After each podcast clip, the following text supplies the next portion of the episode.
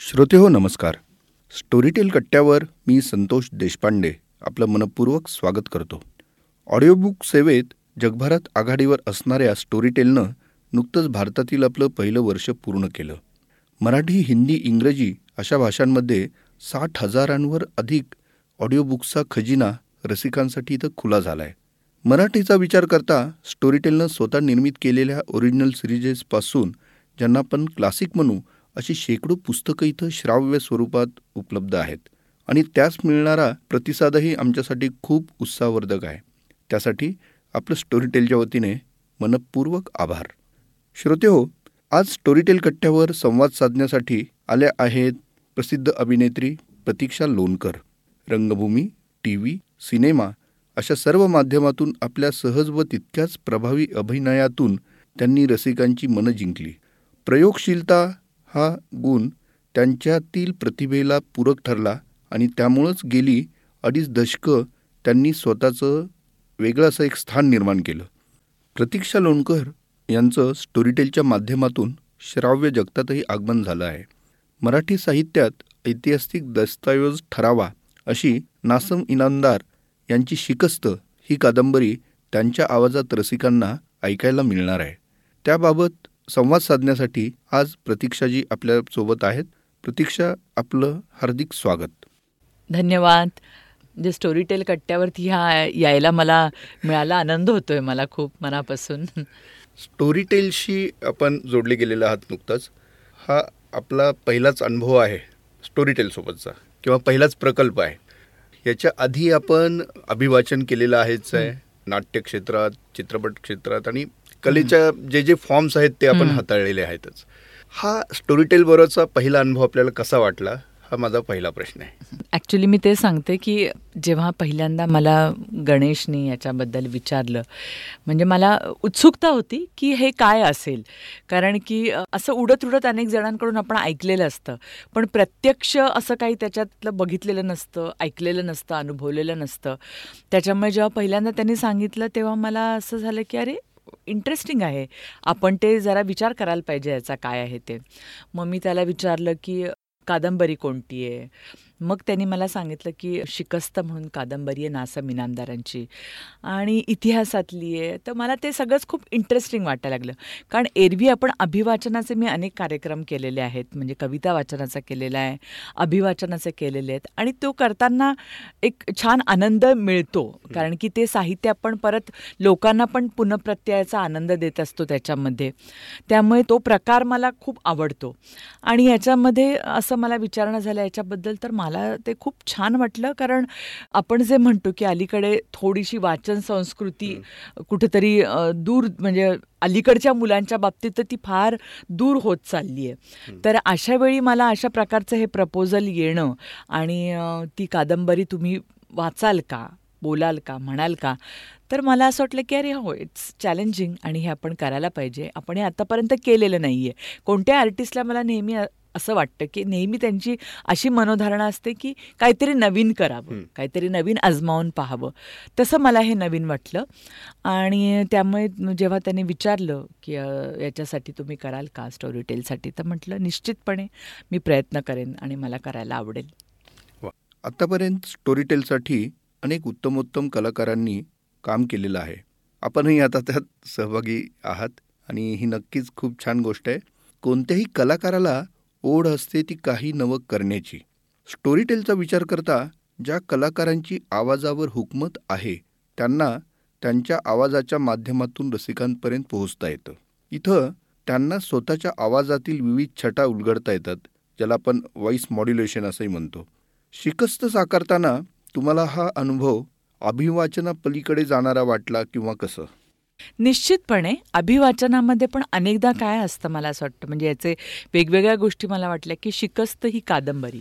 एक तर त्याच्यातली सगळी वेगवेगळी चॅलेंजेस मला म्हणजे मी आता तुमच्याशी बोलतानाच मुद्दाम सांगू इच्छिते की एकतर ती इतिहासकालीन कादंबरी. त्यामुळे त्याची भाषा वेगळी. आपल्या नेहमीच्या भाषेपेक्षा भाषा वेगळी. मग मी स्वतः जेव्हा ती कादंबरी चालली तेव्हा माझ्या लक्षात आलं की अरे याच्यात कॅरेक्टर्स भरपूर आहेत. हो. वेगवेगळे. आणि ते अभिवाचनामध्ये अनेकदा काय होतं आता आम्ही अनेक कार्यक्रम सादर करतो त्याच्यात वेगवेगळे लोक कॅरेक्टर्स करत असतात ते. म्हणजे मी एकटीच करते असं नाही माझ्याबरोबर अजून चार जण असतात. पण इथे मला एकटीलाच ते सगळे प्ले करायचे आहेत. म्हणजे पार्वतीबाई पण मीच आहे गोपिकाबाई पण मीच आहे आणि फडणवीस नाना फडणवीस पण मीच आहे आणि भाऊराव पण मीच आहे. तर हे जे आहे हे मला त्यातलं चॅलेंजिंग वाटलं आणि इंटरेस्टिंग वाटलं. आणि मला असं वाटलं की अरे या सगळ्यासाठी मला वेगवेगळा आव म्हणजे आता एक माणूस काय एवढं सगळे आवाज काढेल असं नाही. परंतु वेगवेगळे स्वर आपण लावतो प्रत्येक वेळी. आणि आपण पण बोलताना असं म्हणतो ना की काय रे कसा आहेस तू? मी ना मजेत आहे. म्हणजे हे दोन वेगळे स्वर लागतात. तर ते ॲटलिस्ट दोन वेगळे स्वर लागले पाहिजेत हे मी त्या ठिकाणी त्याचं कटाक्षाने ते पाळलं. म्हणजे कोणीही न सांगता कळलं पाहिजे की पहिलं वाक्य पार्वतीबाईंचं आहे आणि दुसरं गोपिकाबाईंचं आहे. तर ह्या छोट्या छोट्या गोष्टी आहेत आणि मला असं वाटतं मी याच्यात काय मोठंसं केलं असं नाही. पण हे कलाकाराला पण एक रिफ्रेशिंग एक वर्कशॉपसारखं होतं असं मला वाटतं. कारण ह्यामुळे आपण आपल्या आवाजाचा वेगवेगळे पदर ट्राय करून बघतो. आपल्या जातकुळी आपण आपल्या आवाजाची. एक जोखून बघतो किंवा कधी कधी भावना पण व्यक्त करताना म्हणजे एखादं कॅरेक्टर भावना कसं व्यक्त करेल दुसरं कसं व्यक्त करेल तिसरं कसं तर ह्या सगळ्या गोष्टींचे तुम्ही एक्सपेरिमेंट्स त्याच्यामध्ये करून बघू शकता. त्यामुळे वेगळ्या अर्थाने मला वाटतं हे वर्कशॉप असल्यासारखंच आहे म्हणजे. नाही हा खूपच छान शब्द आहे वर्कशॉप कारण अक्षरशः तुम्ही म्हणताय तसं इतके कॅरेक्टर्स आहेत आणि आणि महत्वाचं असं आहे की आवाजातून तुम्हाला ते दृश्य स्वरूप लोकांपुढे उलगडून उभं करायचंय. ते दृश्य लोकांचं तुम्हाला लोकांना त्या काळात न्यायचंय. त्या प्रसंगाला समोर उभं करायचंय. त्या कॅरेक्टरच्या मनात शिरायचंय. म्हणजे इतक्या त्या गोष्टी आहेत.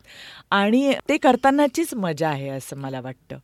शिकस्त ही तर वन ऑफ द बेस्ट कादंबरी. आहे नासनी नमदारांची आणि मला असं वाटतं की स्त्रीची एक घाळमेळ प्रचंड त्याच्यात आहे हो हो हो. म्हणजे स्त्रीच प्रोटोगनिस्ट आहे पार्वतीबाई. तशा पद्धतीची किंवा त्या विषयावरची ही पहिलीच कादंबरी असेल हम्म, इनामदारांनी लिहिलेली. बरोबर आहे. बरोबर. म्हणजे जिथे केंद्रस्थानी आहे स्त्री. स्त्री. हो. आणि तिचे वेगवेगळे अनुभव तिला येणारे. अं, तिचं व्यक्त होणं, हो. व्यक्त होणं तिला काय पद्धतीने गोष्टी मांडाव्या लागतात घ्याव्या लागतात विचार करावा लागतो म्हणजे विधवाही नाही आणि सद्वाही नाही. हो हो. अशा एका सीमेवरची ती स्त्री आहे स्त्री आहे. बरोबर बरोबर. तेच मी म्हटलं ना तोच त्याच्यातला ड्रामा आहे म्हणजे खरं तर. त्या कादंबरीतला ड्रामा तोच आहे की सतत ती म्हणजे अशी हिंदोळ्यांवरती आहे भावनांच्या. की आत्ता असं वाटतं आपल्याला अरे हां हां ते भाऊराव आता आलेत समोर आलेत ते पार्वतीबाईंना भेटतील हे होईल सगळे त्या की क्षणात रूप पालटतं. की क्षणात म्हणजे होत्याचं नव्हतं होऊन जातं की परत होतं. की असं जो तो आणि त्यानुसार तिचे ते भावनिक हिंदोळे आहेत पार्वतीबाईंचे पण की मध्येच तिचे एकदम उत्साही होणं की मध्येच परत ती एकदम उदास होणं. तर हे तो ग्राफ त्याच्यातला फार त्याच्यात छान पद्धतीने टिपलाय. शिकस्त पूर्वी वाचलेली होती? खूप पूर्वी मला वाटते कधीतरी. आता कारण आता मला आठवत नव्हती ती अजिबात. पण जेव्हा यांनी वाचायला मला दिली कारण म्हणजे प्रकल्पासाठी म्हणून नव्हे पण नाही नाही ऐक त्या कादम कसं आहे माहितीये त्यातला पार्ट सगळा तो म्हणजे एक वाचक म्हणून सहावी मध्ये असताना. कधीतरी मला वाटते आम्ही. जेव्हा तो सदाशिव भाऊंचा पान पानिपत आणि तो सगळा. वाचला होता त्यावेळी थोडंसं त्याचे छोट्या छोट्या पुस्तिका असतात हो. बघा तर त्या वाचलेल्या होत्या पण पूर्ण शिकस्त नव्हती वाचलेली कादंबरी आणि मला असं वाटतं की ती आत्ता उलट जास्ती छान आकलन त्याचं म्हणजे हाच हाच प्रश्न मी विचारणार. होतो की आता काय वाटलं तुम्हाला हे प्रकल्प निमित्ताने का असं पण तुम्ही ती वाचली हो हो तर आपल्याला तेव्हाच म्हणजे पूर्वी वाचक म्हणून आपण ती वाचणं वेगळं. बरोबर. पण आता तुम्हाला ती मांडायची आहे म्हणजे हो हो. एक प्रकारे तुम्ही स्वतः डायरेक्टर आहात. हो हो. तुमच्या आवाजा थ्रू तुम्ही ते गोष्ट प्रोड्यूस करून. लोकांपुढे आणणार आहात. हो ऐतिहासिक आहे कादंबरी. हो. भाषा अवघड आहे नाही म्हटलं तरी. अवघड आहे म्हणजे वेगळी आहे वेगळी आहे त्या काळाची आहे. ती भाषा. लोकांपुढे कशी उलगडून तुम्ही. दाखवलेली आहे किंवा आता खरं तर चॅलेंज काय होतं नाही कसं आहे माहिती म्हणजे ऐतिहासिक रोल पण मी केलेले आहेत आणि गंमत म्हणजे आत्ताच अलीकडेच मी स्वराज्य रक्षक संभाजीमध्ये जिजाबाईंचा भूमिका केली होती त्यामुळे म्हणजे माझा इतिहासाशी अलीकडेच संबंध. आलेला होता पण मला तेच वाटतं की जेव्हा मी सहावी सातवीत असताना कधीतरी वाचला असेल तेव्हा तो एक इतिहास म्हणून वाचला आणि आता जे केलं ते मी ते परफॉर्म करायचे किंवा आता मला ती पार्वतीबाईची वेदना भावना. पार्वतीबाईची भावना मला पोचवायची आहे. ह्या दृष्टीने मी ते सादर केलं.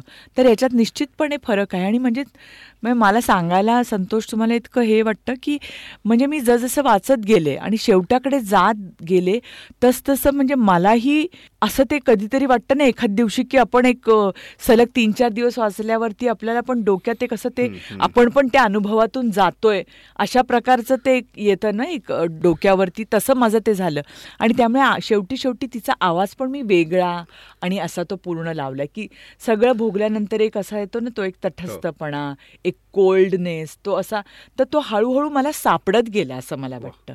जेव्हा तुम्ही त्या आपण एक भूमिकेत जगणं जे असतं. आणि आणि त्या भूमिकेचं काय म्हणतात त्याला आत्मा जेव्हा आपल्याला गवसतो किंवा आपण त्याच्या दुःखापर्यंत जाण्याचा त्याच्या आनंदापर्यंत जाण्याचा जेव्हा आपण प्रयत्न करतो त्यावेळी मला असं वाटतं की ते तुम्हाला आपोआप मग स्वर तो आवाज ते चढ उतार मिळत जातात. तसं मला वाटतं की तिच्या वेगवेगळ्या अवस्थात मी तसे वेगवेगळे आवाज माझे मग ते हळूहळू म्हणजे मी थोडं वर्किंग केलं होतं आणि नंतर ते हळूहळू ते येत गेलं मला असं वाटतं. सुरुवात जेव्हा केली तेव्हा शिकस्त हे ह्या ह्या विषयावरती आहे. हो, हो, हो. असं असं आहे.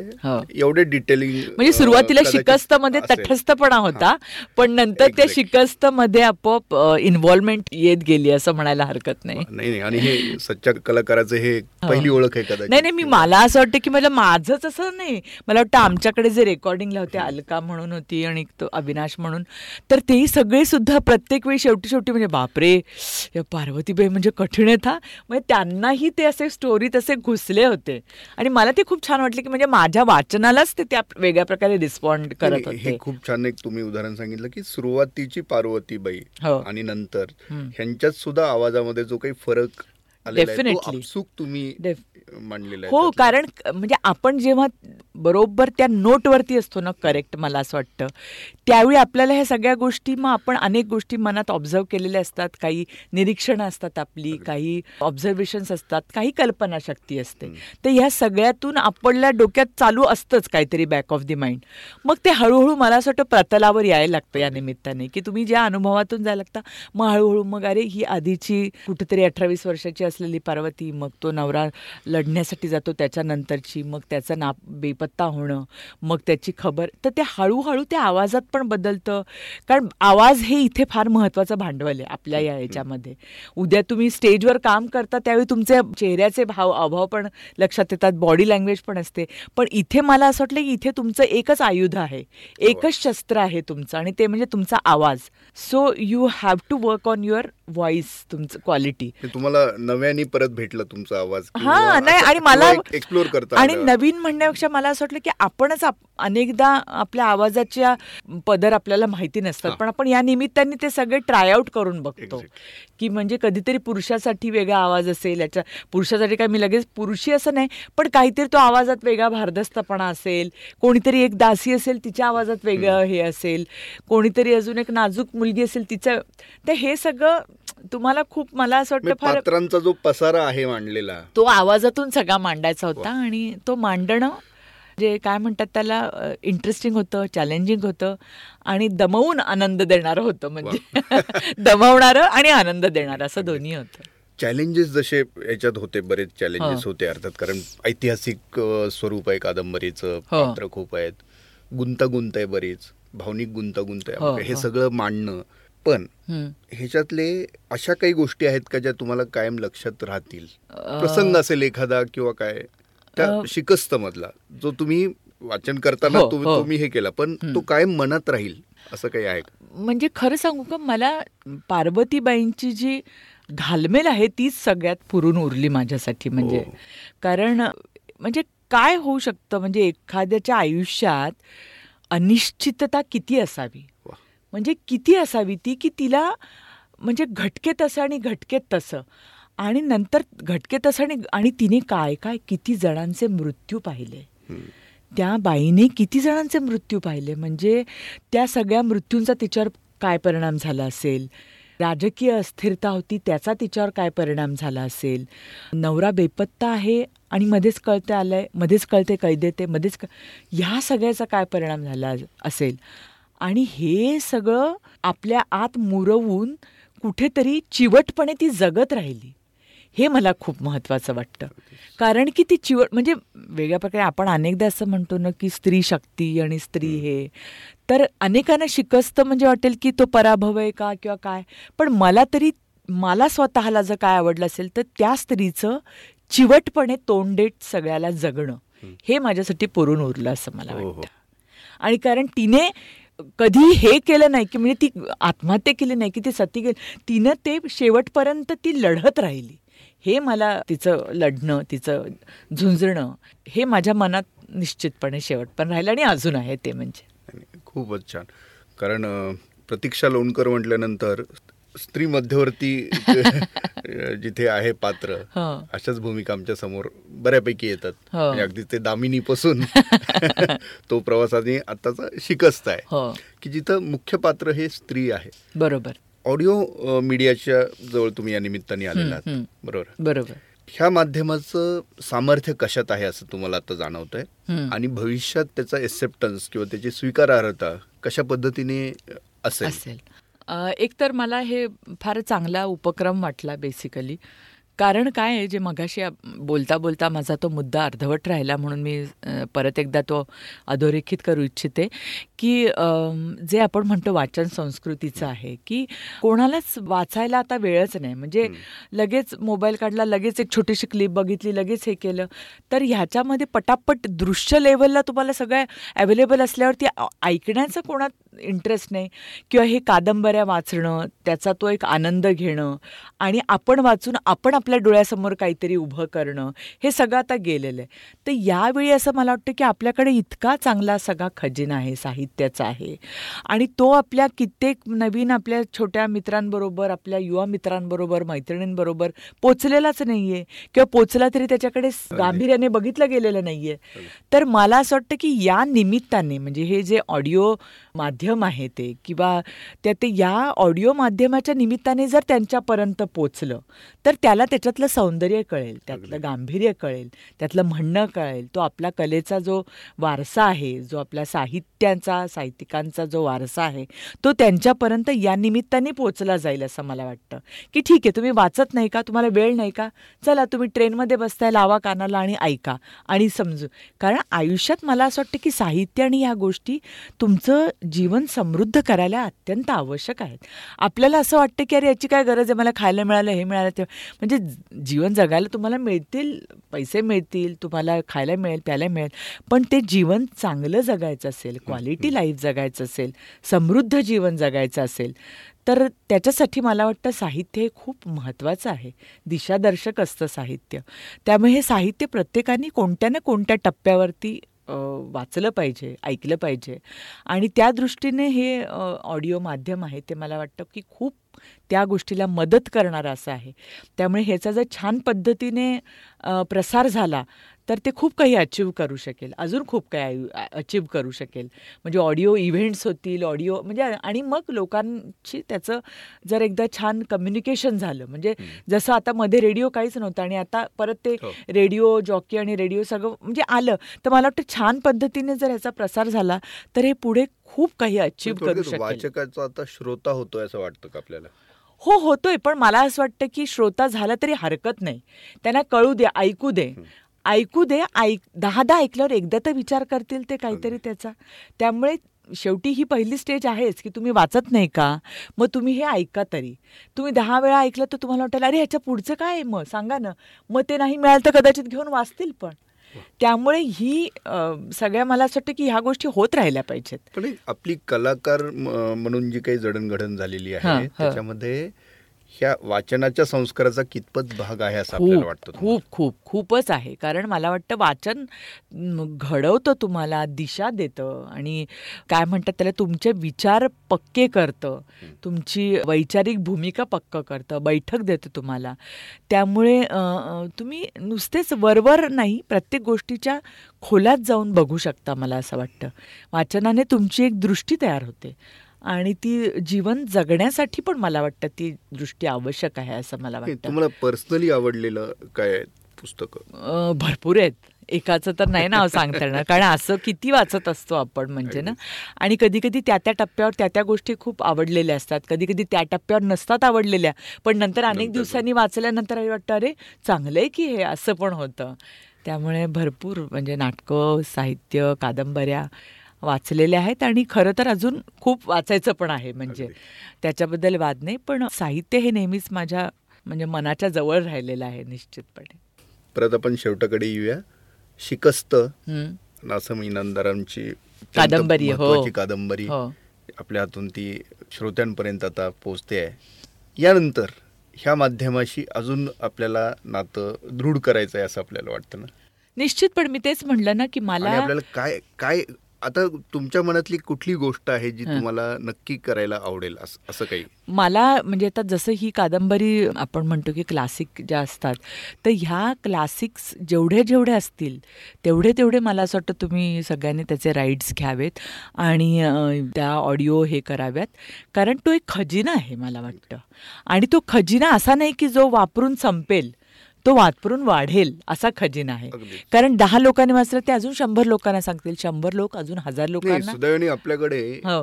एकाहून एक क्लासिक साहित्य आणि सगळे साहित्य आहे एवढं चांगलं आहे. वेगवेगळ्या वळणावरचं आहे वेगवेगळ्या टप्प्यांवरचं आहे. आणि ते जर वाचलं गेलं तर मला असं वाटतं कसं होतं की अनेकदा वाचलं नाही गेलं तर साहित्यिकांमध्ये पण ती थोडीशी उदासीनता येऊ शकते. तर मला वाटतं आपली पण त्यांच्याप्रती ही एक कमिटमेंट आहे की तुम्ही वाचलं आपण वाचलं तर त्यांनाही काहीतरी नवीन अजून ते लिहावंसं वाटेल. काहीतरी चार गोष्टी त्याच्यात अजून ॲड कराव्याशा वाटतील. त्यामुळे या टप्प्यावरती तर मला हेच वाटतं की अजून छान सगळ्या क्लासिक कादंबऱ्या आपण ह्या करायला पाहिजेत. वाचण्याची मजा वेगळी आहेच पण ह्या ऐकण्याची पण मजा आहे.